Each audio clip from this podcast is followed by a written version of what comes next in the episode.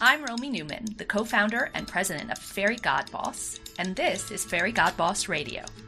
This season of Fairygodboss Radio is brought to you by Cisco, the worldwide leader in IT, networking, and cybersecurity solutions. Cisco is deeply committed to inclusion and diversity because without diversity thought and a commitment to equality, there's no moving forward. Cisco was voted a top company for women by its female employees on Fairygodboss. Today, I'm so happy to be joined by Luciana Duarte. Luciana is the VP Global Head of Employee Experience at HP. Welcome, Lu. We're so glad to have you on the show. Thank you, Romy. It's wonderful to be here. Lu, please tell us about your career. Where did you start and how did you end up in this world of employee experience?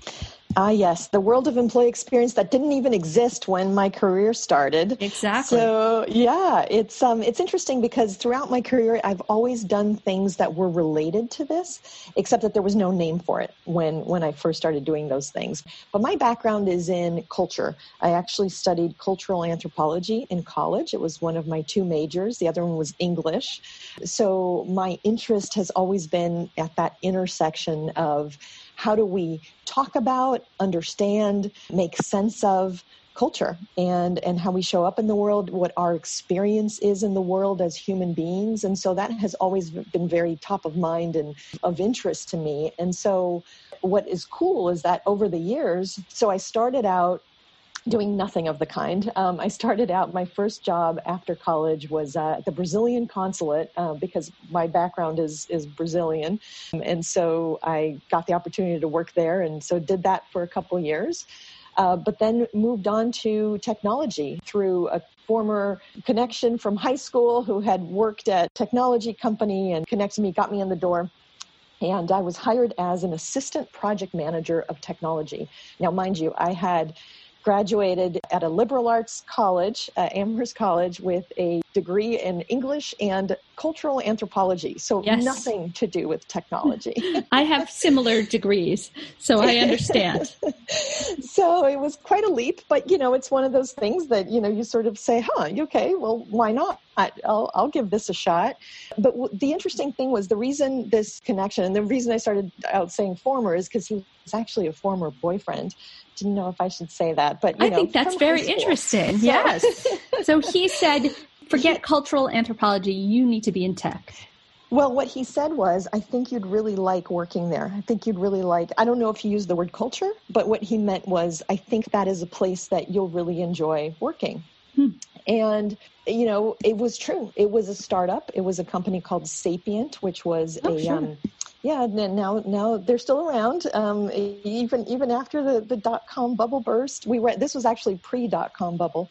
This was in the mid '90s, and um, it was a systems integrator at the time, um, technology consultancy, and it was a wonderful culture. It was actually it was founded by co CEOs who were just really enlightened and very aware of the importance of culture, the importance of creating a great environment for people to thrive and you know really believing that we all could figure things out together. And so their philosophy whether it was stated or not was to just hire great people who were smart and capable and you know let them figure things out and so we did and so that's why i got that first uh, opportunity in tech having had no background in tech um, but the funny thing is that just a few months in, I very quickly realized okay, the topic of the job is not of interest to me. The experience of being at this company is of very much interest to me. And so what was great was that I was able to parlay, you know, that sort of stepping stone of assistant project manager into a job that I sort of created, which was to start doing their um, onboarding.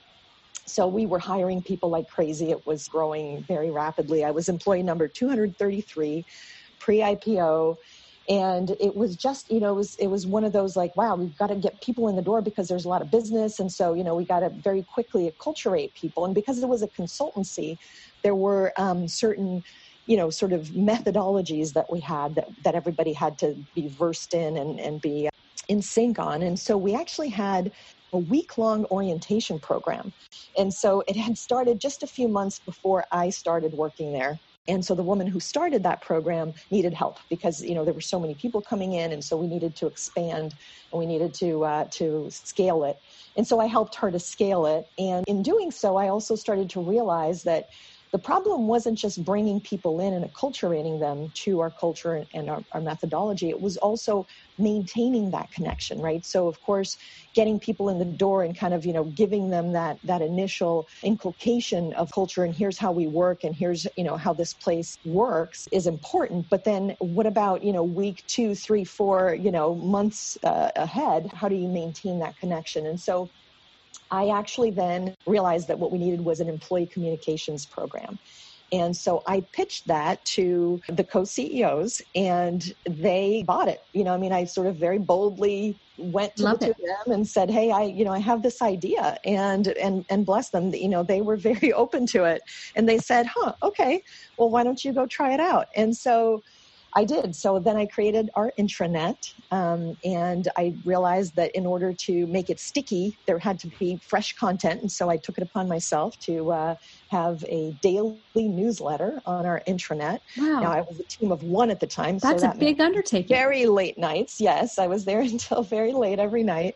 But, you know, it worked. And so I was able to get a team and I was able to start building something because, uh, you know, that's, that's one of the things I've learned in my career is if you really believe in something and, and you take it upon yourself to prove its value, the reality is, you know, you'll probably be able to grow it and there will be others who will join you. And in this case, the CEOs saw the value of what I was doing and they started giving me people. And so we were able to scale it. And so we turned it from, you know, it used to be that they would step on the tables in the, you know, in the common room and on Friday nights and you know, over beer and uh, mozzarella sticks, they would yell out, here's what our forecast looks like and you know here's the new sales projects coming in yeah we were able to kind of pivot from that to okay well as we open offices in other parts of the world this was in cambridge massachusetts by the way but you know the reality is you you can't do that and step on a on a table and uh, have the the whole world hear you. So what we tried to do is we tried to maintain that spirit, right? Because that was really important. That was a big part of the culture. So how do you scale that around the world and you know with different uh, cultures, different languages, but maintaining that spirit of entrepreneurship and and um, you know just sort of scrappiness, right? That was so important. So it was culture is so very, hard to replicate across different locations and very hard yeah, to scale. Uh, and right. I have even found that ourselves as we as we've been trying to scale up Fairygodboss. It's it's when you grow quickly, it's hard to translate those ideas. That's right. Sure. That's right. Yeah. So it was a bit of a of a trial by fire. Um, I was there for eleven years because I kept getting new opportunities and my job kept changing as as we saw new needs come up and move forward. So um, from there, I ended up following a colleague to PricewaterhouseCoopers, where I worked for almost four years. But by that point, I had moved from my husband's job for, for PwC. And then um, we had moved again to the San Francisco Bay Area and when, when we, we got that opportunity, he was very excited about it because it was to work at Apple and it was right as the iPhone was coming out and he's kind of a tech very fanboy. Cool. Yeah. So, yeah, so he was like, you know, let's just go do this for a couple years. And of course, you know, the rest is history, right? It's been 13 now. But we loved it and, uh, and, and I, I really wanted to do it. So I was a little bit concerned about what that would feel like to have that conversation with my boss to say, hey, you know, I, am sorry, I'm, I'm leaving to go to California. But they said, you know what, that's fine. You can do your job from there. You can just do your job from home. And so I did for a couple of years, but I got a little lonely. I'm actually the kind of person who does enjoy kind of that interaction, you know, that yes. face to face collaboration. And so I ended up looking for a job locally. And so I ended up going to Apple myself. And that was kind of an interesting story, too, because that was another connection that I had made when I was at Sapient. Because we were doing very innovative things, we actually had a business school professor from the Harvard Business School write a case study about us. And I was his very cool. I got to find that case Sapient. study. Yes, yes. It was, you know, it was like the budding of like bringing dogs to work and, you know, just having beer and wow. mozzarella sticks on a Friday, hearing about the forecast. You know, it was that that sort of thing. And so at the time, it was it was somewhat uh, new. But the most important thing is that it was all founded on a very strong culture of very strong core values, like I said earlier. And so that's the part that was really um, impressive and and uh, and that actually stood the test of time. So this professor who had written this case study ended up going to Apple to start um, Apple University. And I was already in California at the time. And because my husband was at Apple, uh, when the announcement went out saying, oh, you know, we've hired Joel Podolny to start this new program, he recognized the name because he said, Oh, isn't this the professor who wrote the case study? And so Mike said, Well, why don't you reach out to him? You know, just just say hi. At first I was hesitant to do that. I was like, Oh, you know, he's not gonna know who I am. And of course he knew exactly who I was.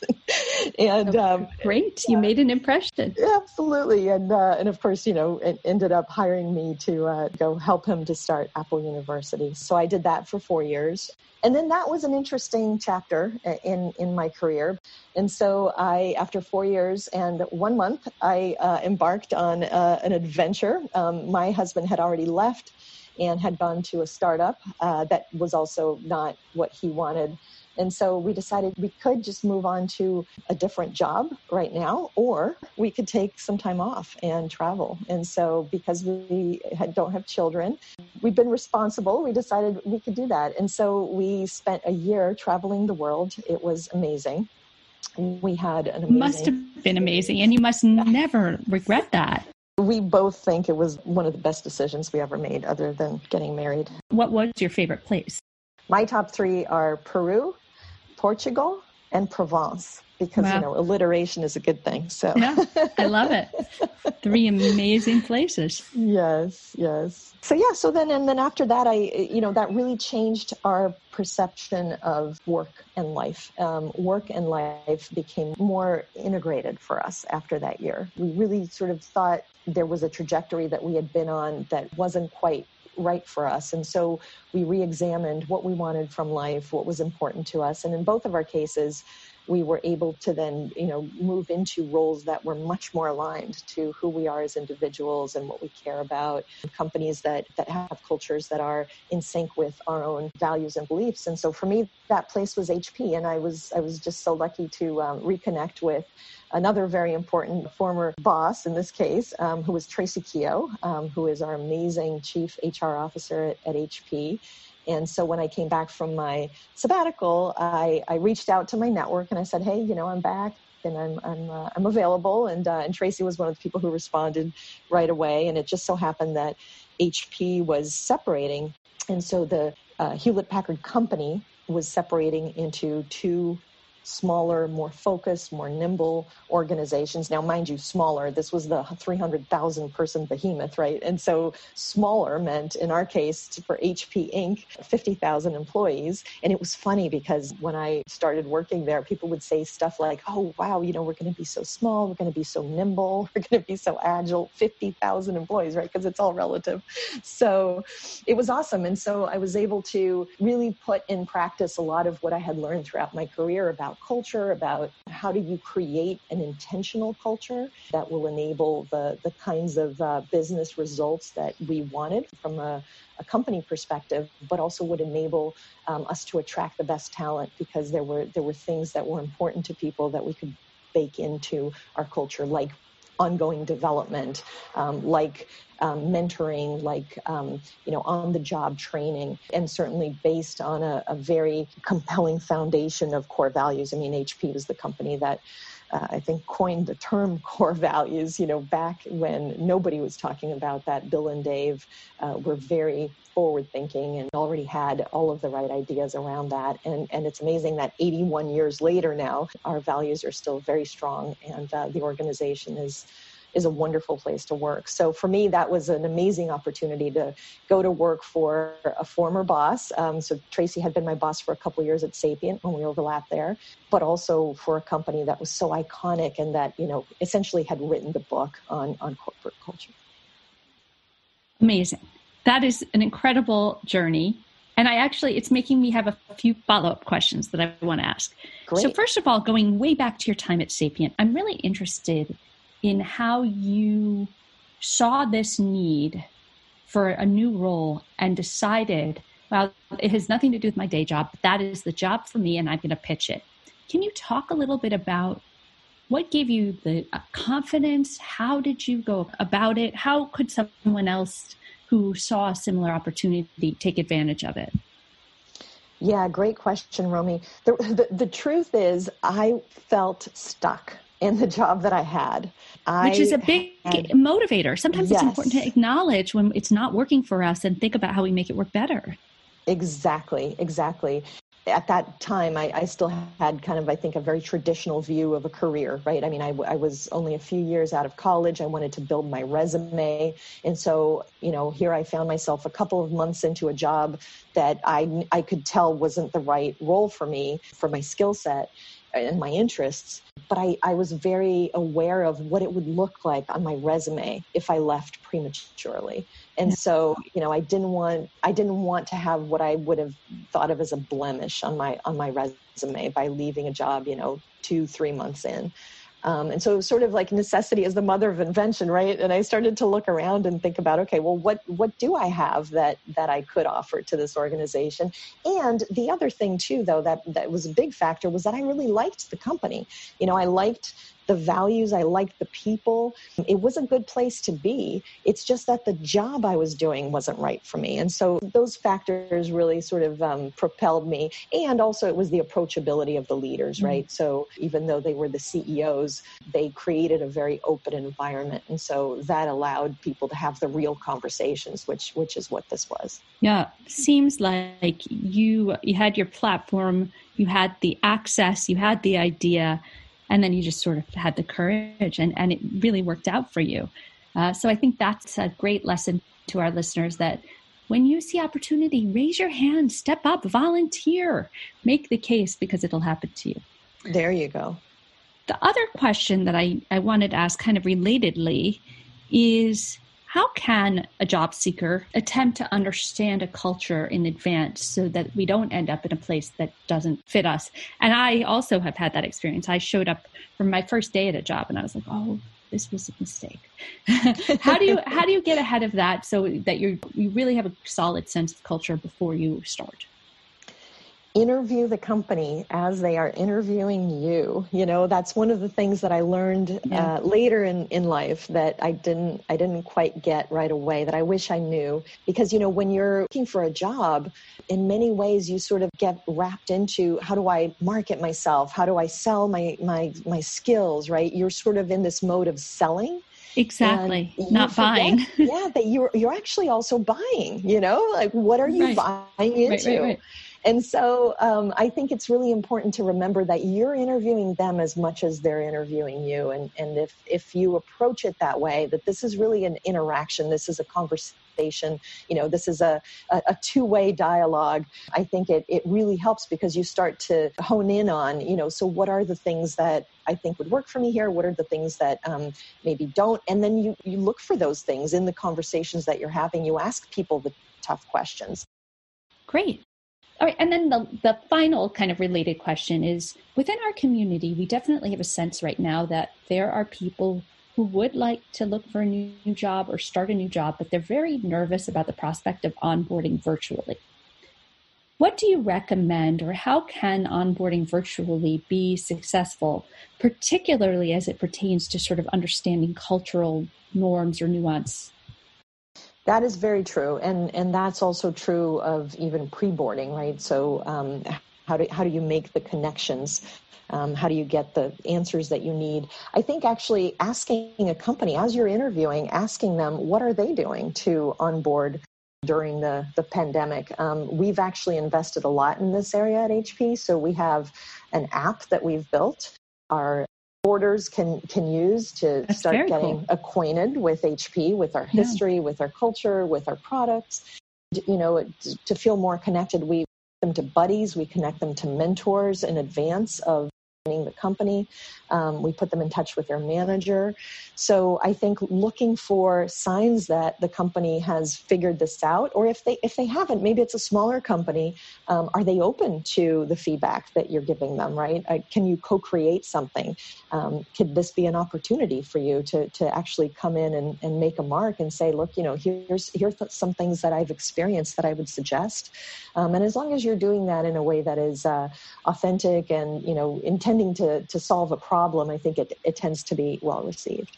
Absolutely. from everything I know, HP has been one of the strongest cultures supporting women in technology in the Bay Area, and with many years behind you, and, and frankly, with one or two of the most notable female CEOs. Even all that said, we know that achieving true gender equality throughout corporate America is still far away. I think the World Economic Forum says we're still 200 years away. What are some of the things that you think companies and especially individuals can be doing to help accelerate the pace of progress within their workplace? Yeah, that's a great question, and and one that does behoove all of us. So I'm I'm really glad that you're asking that, Romy, and, and I, I hope you're asking that of everyone, um, because I, I think that it, it takes all of us working together in a concerted way, right, to help each other up and to move each other along.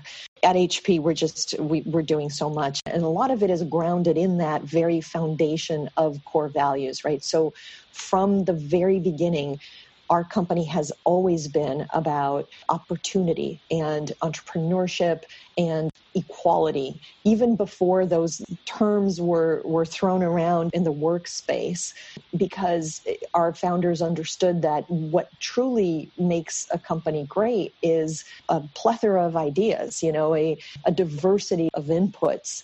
And so that was really foundational. I think that's actually really interesting to see, you know, in, in my career looking at different cultures in the organizations that I worked for, but also I didn't mention this before. I also did some consulting for Sapient's clients. So I got to see the mm-hmm. inside of some other organizations as a consultant as well. And of course, I'm always asking my friends about, you know, their experiences at their workplaces. So what I see is that the tactics are often a manifestation of the culture, right? Of, of the beliefs and the values. And so you really kind of need that foundation in order to develop the right tactics and, and strategies that will advance gender. So I'll tell you some of the tactics that we have at HP. So, you know, we have all kinds of programs for advancing women um, in leadership positions. Um, we have a program called Catalyst, which is an amazing sponsorship program where women get to be sponsored. And then we have amazing results of like like a third of, of those who participate in the program then um, get promoted within a very short period of time following the program. We have some local programs in India. We have a, an amazing program called Disha. It's a six month program that aims to increase the readiness of women to be leaders at company, not only in India, but beyond. Um, you know, we're listed in all the major listings of uh, best companies to work for for working yes. mothers and, you know, women engineers. And, you know, so all of those things I think follow from the true desire and belief that there should be representation of all genders and you know all different ethnicities and sexual orientations and you know all of it. And so it really isn't so much about what programs are in place. It's more about what's behind those programs because that i think is what leads us to always be innovating and putting in place the thing that will help right? Once you realize what kind of an impact is is a program having you can then correct and, and readjust and get on the right course it all comes back to are you fundamentally a company that believes that or are you just doing that because it's you know sort of in vogue? And and and at hp i can honestly say it's it's because we truly believe that it's the right thing to do. Love that. What i like about what you've said is these are not like shoot the moon projects. It's just that establishing very clear and well organized programs that help advance women, that help them get additional development and be better positioned for sponsorship and promotion brass tacks, investment in those programs will make a difference and they are worthwhile.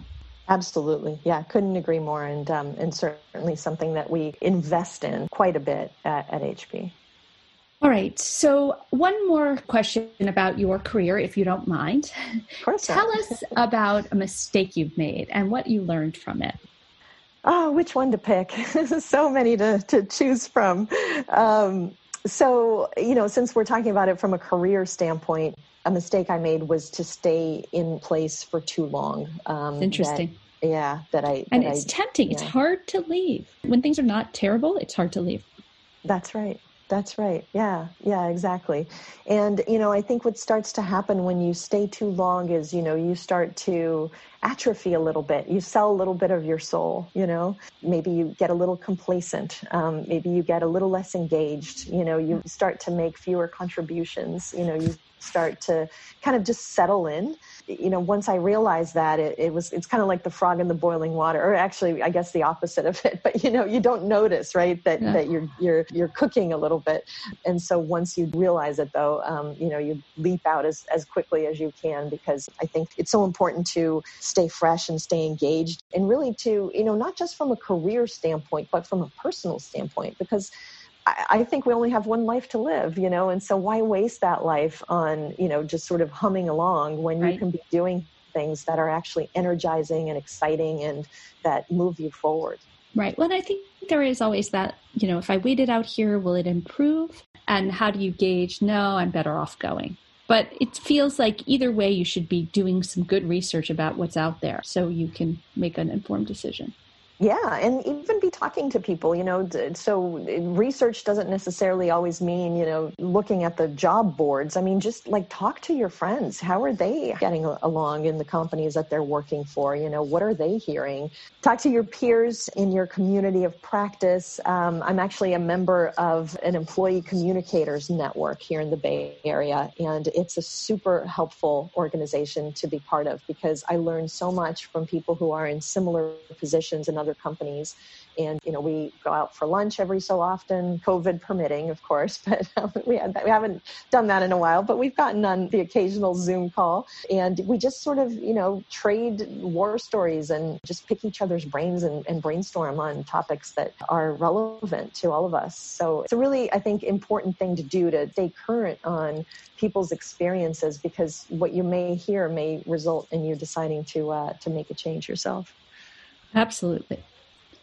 All right, now I get to get into our fun questions. Okay. All right, Lu.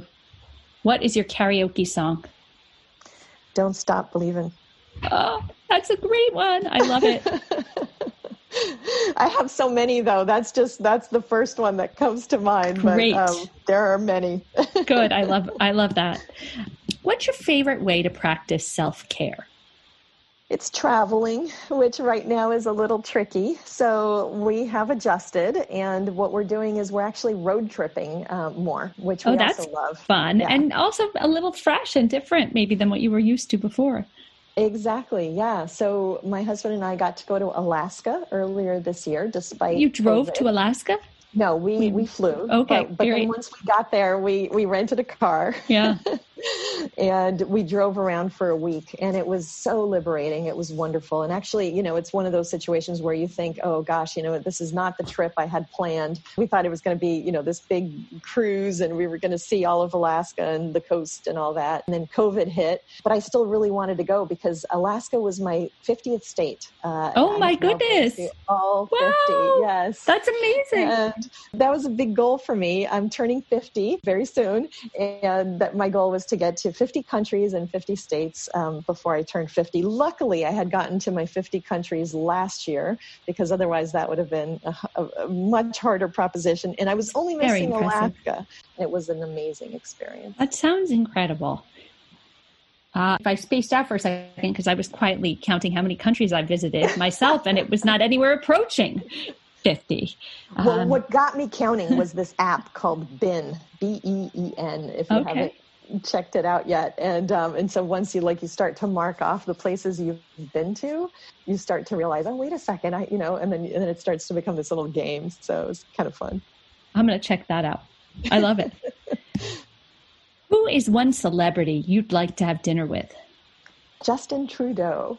Oh, interesting. Um, Are you I'm, Canadian? I'm married to a Canadian. Got it. So I am Canadian by marriage, I guess. Yes. Um, and he is, I think, an amazing uh, head of state. One of my favorites. Jacinda in uh, New Zealand is another one. Oh, she's um, incredible. Um, yeah. But yeah, you know, I just I'm so inspired by people who, like the two of them, and of course, like Obama and you know so many others, have really been able to uh, rise to their position at a, a fairly early age. You know, are very relatable and understand the big issues facing their their countries and, and are able to relate to their diverse populations a very um, uh, insightful way. So I would love to get to know Justin Trudeau, who, by the way, played um, with my husband when they were young. They had a, a little uh, play date at a um, at a park. Wow, that is notable.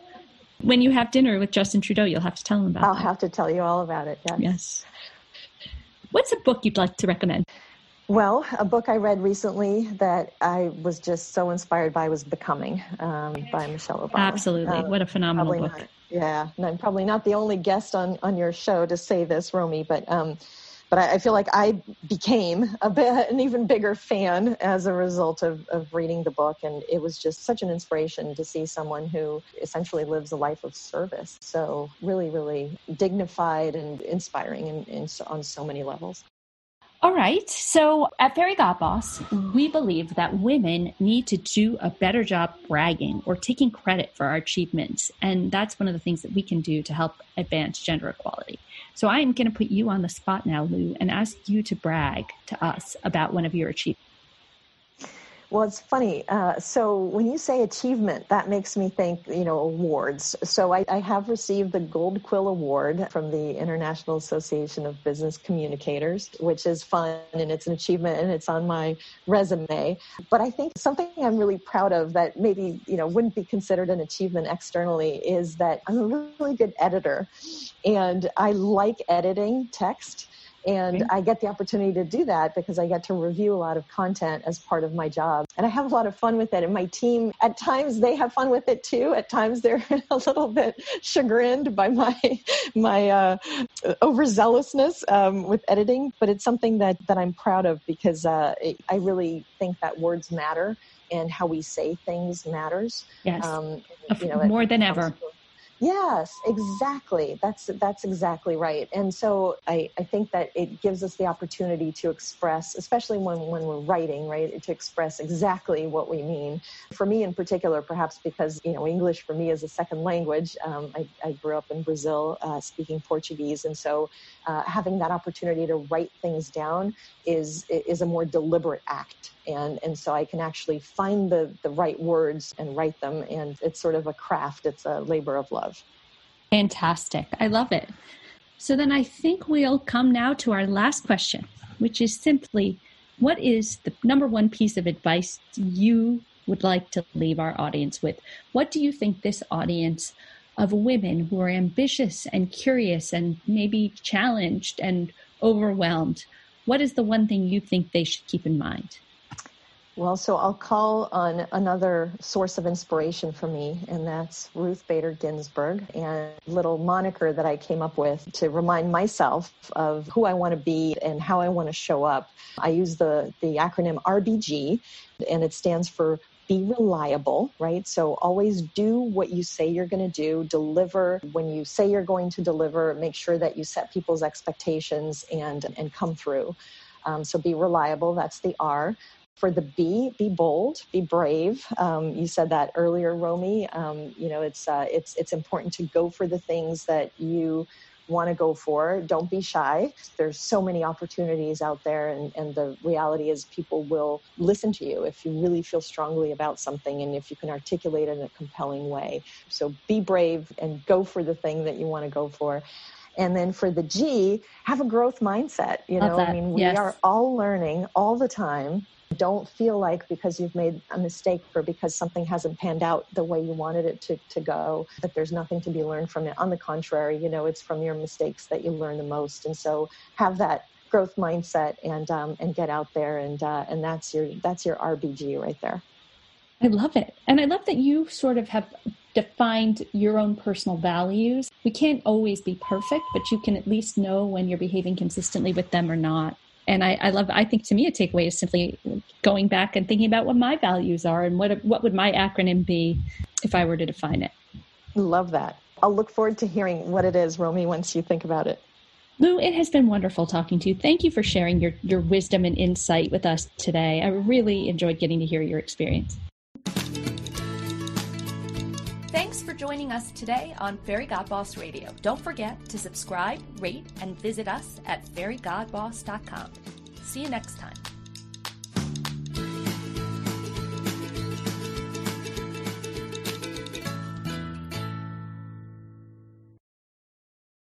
With the Lucky Land slots, you can get lucky just about anywhere. This is your captain speaking. Uh, we've got clear runway and the weather's fine, but we're just going to circle up here a while and uh, get lucky. No, no, nothing like that. It's just these cash prizes add up quick. So I suggest you sit back, keep your tray table upright, and start getting lucky. Play for free at LuckyLandSlots.com. Are you feeling lucky? No purchase necessary. Void where prohibited by law. 18 plus terms and conditions apply. See website for details.